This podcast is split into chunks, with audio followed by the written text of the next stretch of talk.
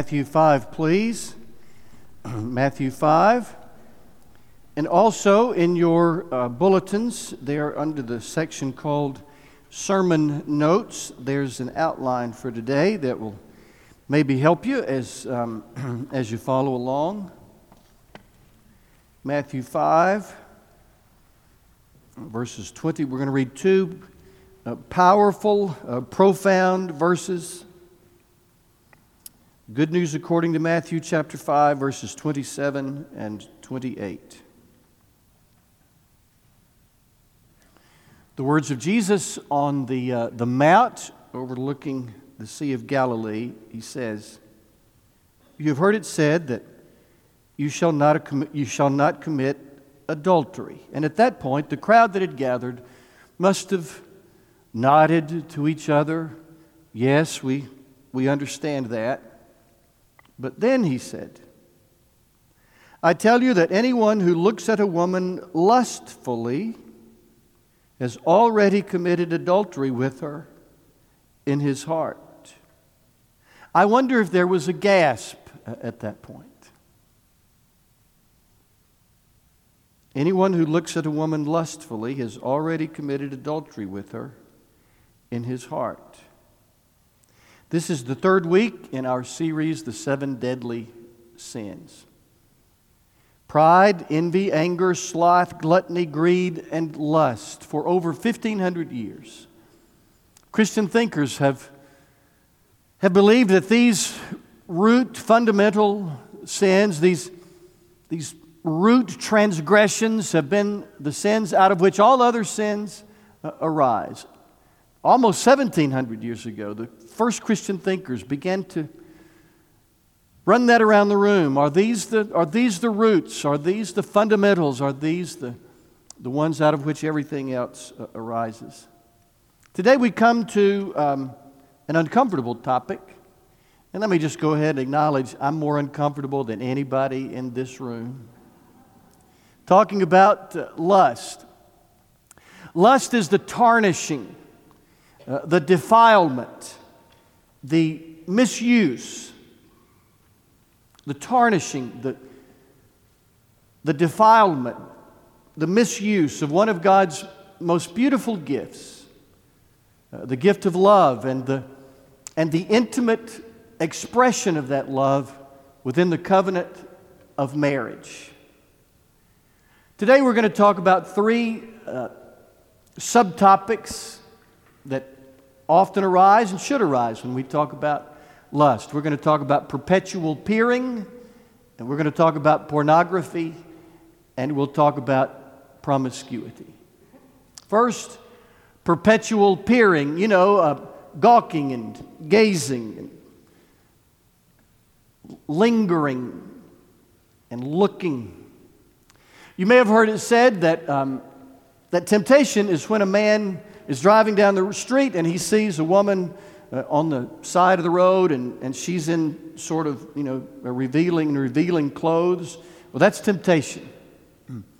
Lust is when he drives around the block and comes back for another look. That's the difference between temptation and lust. James Bryan Smith talks about that in the book that some of you are reading, The Good and Beautiful Life. He notes the words of Jesus in Matthew 5. If a man looks at a woman lustfully in his heart, he's already committed adultery with her in his heart. Looks at a woman lustfully, he has committed adultery in his heart. And James Bryan Smith notes that the word translated lust there is the Greek word epithumai. And he says this Epithumai is not referring to the first look, but to the second. The first look may be simple attraction, but the second look is leering. Which reminds me of the two sisters who lived where I grew up, near where I grew up. Now, I'm going to be careful not to mention their names because if, if by chance they live in North Alabama and were to know that I told this story, I'd be terribly embarrassed. So I'm going to try real hard not to mention their names. I'll just call them the two sisters. This time I'm thinking about, I was, uh, I was maybe 10 years old. And uh, these two sisters lived over the hill, which was the land shrouded with great mystery for me. I lived on the side of a hill, and you could, I could come out my driveway and turn right and go down the hill, and that was fine. Mom knew where I would be. That's where the friends lived. She could walk out there and look down the hill and see me. But over the hill was, was the land of mystery. I rarely got to go over the hill. over the hill. It was um, every once in a while I'd go. There was a there was a um, a convenience store uh, on the other side of the over the hill, and so sometimes I'd get to ride my bicycle that way. But almost never did I go over the hill. Well, there were these two sisters that lived over the hill, and they were well, they were captivating. for a number of reasons. Number one, they were older, they were teenagers, which to us seemed like women of the world. Second, they were pretty. I couldn't tell you really now what they looked like, but Rodney and Greg and Mike and I, our, our gang of four, had decided that they were uh, model gorgeous. And as I said, they lived over the hill, so there was some mystery to these two sisters. One day, I must have been headed to the uh, convenience store. I don't remember why I was going.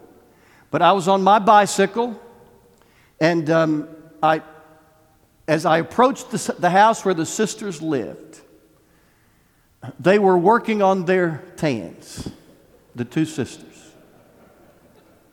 And my brain forgot that I was riding a bicycle.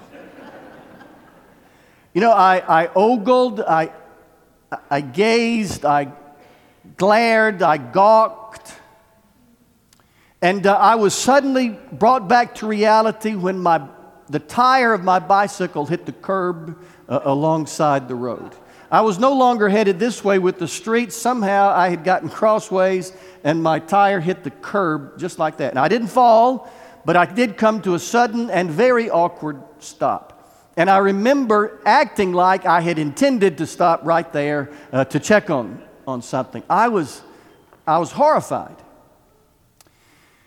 And I, well, I pulled away, terribly embarrassed. Now, here's my point the, the problem was not in seeing those sizzling sisters sunbathing in their swimsuits. That was not the problem. I could not help but see those sizzling sisters sunbathing in their swimsuits. The problem was when I, I began to ogle and gawk and gaze and leer and, and nearly had a wreck. Now, that's kind of cute for a 10 year old. It ain't cute when we're older. And our gazing and our gawking crosses a, a line. It is sin. It is, it's not just a little thing, it's a deadly sin. It is, in fact, Jesus said, it is a, you have already committed adultery in your heart kind of sin. So, guys, bounce your eyes. Ladies, as much as it, as it might be a problem for you, remember uh, that, that that long, inappropriate look is, is not just inappropriate, it is a deadly sin. Those two sisters, remember I said they were, they were pretty and they were over the hill. Well, that was, all, that was a little over 50 years ago. Uh, for almost 40 years, remember I was captivated with those two sisters. I've been captivated with only one woman, and her name is Carrie. And just like those sisters, she is pretty and she's over, She's mysterious, just like those two, just like those two sisters. The perpetual uh, peering. Second, pornography. There is no there is no sin more common to the sin of lust than the sin of pornography. And pornography is not merely the sin of weirdos and perverts. Pornography is often the sin of, of decent folks. Guys, usually, but not exclusively. Decent folks that work hard and volunteer in the community and love their families. And, and often it is the sin of people who go to church. Candidly, if we are a, a, a, a typical gathering of believers in the room and, and watching from the outside, we're a typical gathering of believers, and there are a number of us uh, who have a secret. A secret that would be revealed if someone were to uh, check our browser history uh, on our computers. A secret that would be revealed if someone were to check the, the, the receipts uh, from the movies rented in distant hotel rooms on business trips. It is not merely the sin of weirdos and perverts, but it is sin the word pornography comes from combining two Greek words, porni and graphene. Porni means prostitute, and graphene means to write or to draw, as in graphic, like graphic design. So, pornography is the, is the prostituting, the adulterating, the cheapening uh, of the human body and, the, and God's gift of sexuality. Now, that's enough in itself to be wrong, but, it's, but there's more. My understanding is that a lot of the ladies, particular, in particular, who appear either in videos or in print, uh, in pornography, are victims of, self, uh, of sex trafficking. So, to, uh, to fund or, or to perpetuate the industry of pornography is, is, in essence, to help perpetuate uh, the industry of sex trafficking. Beyond that, if you are married, then, then pornography is a violation uh, of your commitment to your spouse because you're, you're ha- even if it's just an artificial image, and even if you would never meet that person, there are, you're having thoughts and feelings about Uh, someone, you're having thoughts and feelings that should be reserved for your, for your spouse. Job 31, verse 1 says, I made a covenant with my eyes not to look lustfully at a girl. Would you make that covenant? If the internet is a problem for you, there's help. There's, there are programs like Covenant Eyes that comes from Job 31.1. Covenant Eyes software that you can install that will, will prevent you from going to the pornographic sites and will alert your accountability partners if you do. So you sign these other folks up. You say, look, I, have got a problem and, I'm, I'm struggling with that, but I want to overcome that by God's help and by, with your help. And so, would you, would you be one of my partners? So they get a notice uh, if, you, if you try. It will be a battle, but it is possible. There's no shortcut other than, there is no shortcut.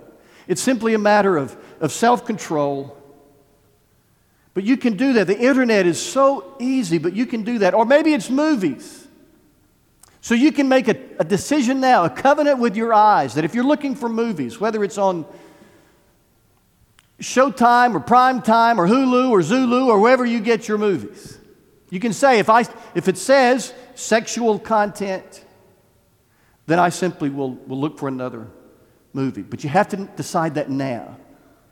You have to decide that now, before you're in the moment, to make a covenant with my eyes that I will not look lustfully at a girl. You can decide that from this day on you will be pure mentally, physically, and visually pure.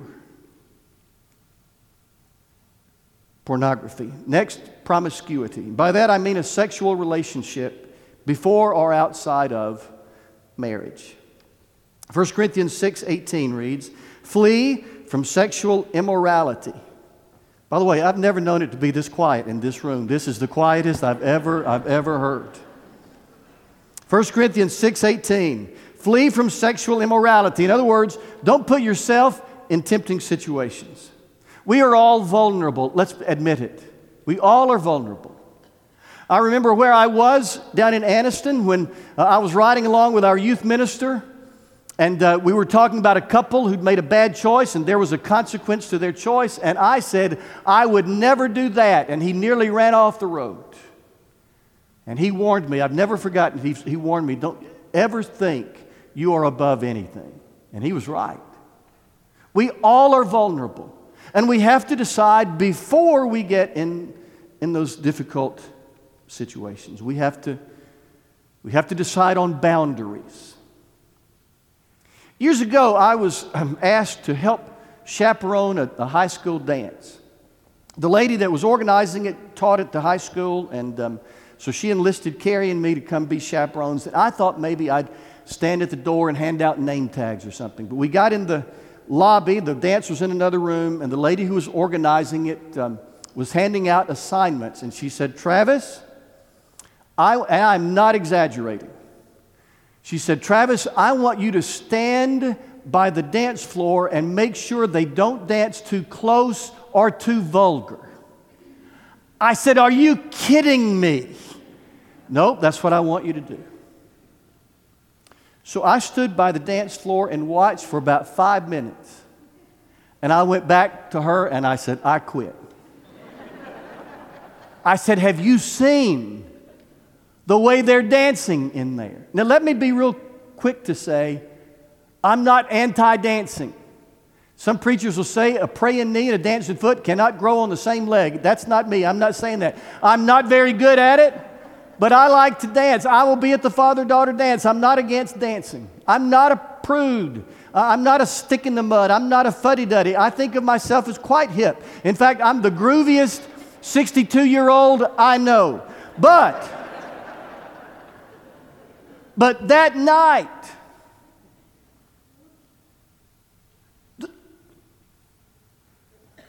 I, I guarantee you, that by the end of that night, their hormones were raging, their engines were at full throttle, and their libidos were in overdrive. And so I guarantee you that later that night, there were good guys and gals who made hard decisions and some who made bad decisions because they put themselves in a situation in which the temptation was almost overwhelming. It's not just true of teenagers, it's true of all of us. You have to decide beforehand. I've told you before that Carrie and I, early in our marriage, set boundaries because we know that we are human. And you have to decide beforehand. You have to decide that you you won't let your want to and your get to occur at the same time. Let me say that again. You have to decide to not put yourself in the situation where your want to and your get to appear at the same time. Your want to, you have little to do with. That's a natural desire. Your get to is what you control, the, the opportunities. The opportunities to act on our desires. That's what we can control. That's where we set the boundaries, and that's where we don't put ourselves in those situations. So if you are not married, you have to understand your vulnerability and you have to know there are situations I just can't be in because if, I get in those situations, the temptation will become overwhelming and the ability to say no is significantly minimized. If you are married, then don't flirt so many affairs have begun with innocent flirtations. And don't be alone in situations with people who are not your spouse, where your want to and your get to might occur at the same time. We simply have to establish, flee from all sexual immorality means get away from there. Don't be in the situation because we are all vulnerable the perpetual peering, there's pornography, and there is promiscuity. But that's all bad news. There is really, really good news. I want to talk now about passion and promise keeping. Sexuality is a beautiful gift from God Himself, but it is a gift with boundaries. Sexuality is a beautiful gift from God Himself, but it is a gift with boundaries. Boundaries established not by a killjoy or a spoil sport, but by a loving Heavenly Father who knows that passion can only reach its potential within a covenant relationship. A man and a woman who have pledged to themselves before God, I will forsake all others and keep myself only for you. And you will not have to worry about that as long as we both shall live. I want to say all that again. Sexuality is nothing to be ashamed of or to be afraid of. Sexuality is a beautiful gift from God Himself, but it is a gift with boundaries. Boundaries established not by a spoil sport or a killjoy, but by a loving Heavenly Father who knows that passion can reach its potential only in a covenant relationship, a man and woman who've said, I will forsake all others and keep myself only for you so long as we both shall live. Our grandson Jansen, Jensen,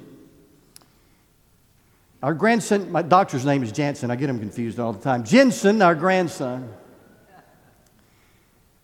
maybe I'll get a discount on my knee replacement now that I've named his name, come to think of it. Jensen, our, son, our grandson, has more toys at our house than Santa has at the North Pole. I mean, toys, toys for boys, toys that make noise, toys he enjoys, wonderful toys.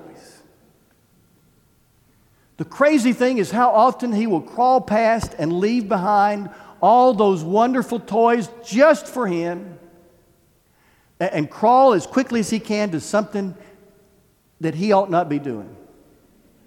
He will crawl past these toys that they're, you know, they're brightly colored and they move and they talk to you and all that. He'll crawl right past them to a, a cord attached to a, a lamp where he could die by either electrocution or concussion, e- either one.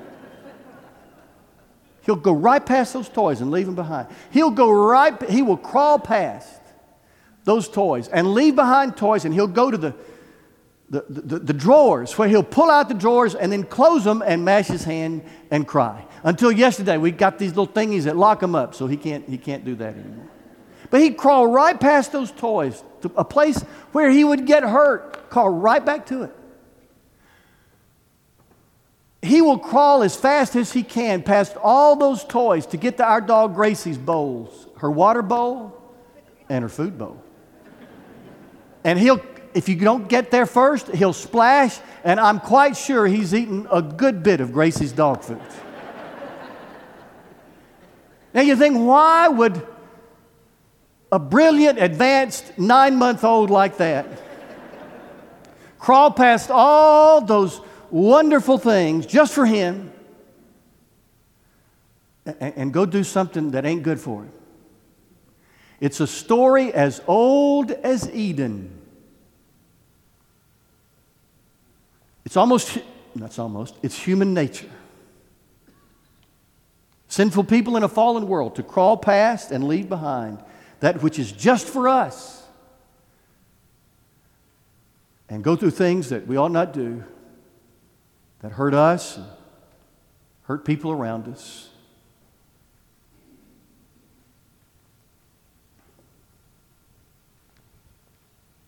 If you're married, please don't crawl past and leave behind the beauty of your covenant relationship. But Travis, that passion you talked about a minute ago, that long, that's, that's long since past our, our marriage no longer there. Well, remember, the grass is not greener on the other side. The grass is greener where it is watered. So water it. Nurture the, the romance, the passion in your, in your marriage. Don't go by, don't crawl past and leave behind that which is beautiful and wonderful in order to to try to fill some kind of emptiness or whatever motivation there is and get involved in something that you ought not be involved in. Remember Uly Grant? He's the guy at the beginning. I talked about him. He was a, did I talk did I tell that story at the beginning about the hardware store? Well, shoot, let me tell that. That's a good one. So, Let's just back, I'll do the whole sermon. over. No, let me just start with, let me, let me tell that. So, Uly Grant, in the book Home to Harmony, which is a great series, the Harmony series, Philip Gulley series. In, in the book Home to Harmony, Uly Grant works at the hardware store and he's got a drinking problem. They are not related, but he works at the hardware store and he's got a drinking problem. But at the church house, they had this meeting where he had a dramatic conversion experience. He, he was saved in our tradition, we would say that. And the first thing he did was march over to the hardware with the conviction uh, of newfound faith. He marched over to the hardware store and he tore down the calendar, the Miss Hardware calendar. You know what I'm talking about? You know, calendars with scantily clad uh, ladies on them. You guys are not going to say, you would not, if, if you did know what I was talking about, you would not. I, but you know, you might have seen them, you know, in, in mechanic shops and all that. He, he, he, nobody had to tell him. He just knew that it wouldn't be right for a Christian to have Miss Hardware calendar above his desk. So he went over there and pulled it down. He didn't want to lust. Now to the next story. In that same book, Home to Harmony, the elders of the little church in the little town are concerned because they saw two teenagers kissing in the parking lot a couple of weeks earlier. So they're wondering, what are we going to do about this? This is their conversation. Everybody's talking about sex these days except for the church, said Frank. Maybe that's why we're so messed up about sex. The people who should be teaching it aren't. Maybe we ought to teach about sex. Then they went around the room. Who's going to do it? Who's going to do it? I'm not going to do it. I'll do it. No, you shouldn't do it. And they went around. They went around the room until Frank, a 71 year old widower, agreed. Frank talked with the teens of their church about his love affair with his late wife, how they met, how tempted they'd been, and how they waited until they were married. Then he told them that sex was a gift of love from God and that's what made it sacred, and how it's our job not to cheapen it. He told them that sex was a gift of love from God, and that's what made it sacred, and how it's our job not to cheapen it. Let's not cheapen such a beautiful gift from our loving Father and Creator. Lust is a terrible counterfeit substitute for the real thing. And by the way, people smarter than I have observed that people who, who engage in inappropriate, intimate relationships are looking for something. There's something missing. There's a, a hollowness. There's a, an emptiness. People smarter than I have observed that people who, who look for love in all the wrong places are looking for God. That that, that, that search for something represents a, an attempt to fill, fill a longing that is deep. And let me tell you, lust uh, will not fulfill that deep longing Uh, in your soul. The old gospel song is right. Only Jesus can satisfy your soul. And I invite you to Him. 361 is the hymn that we're going to sing.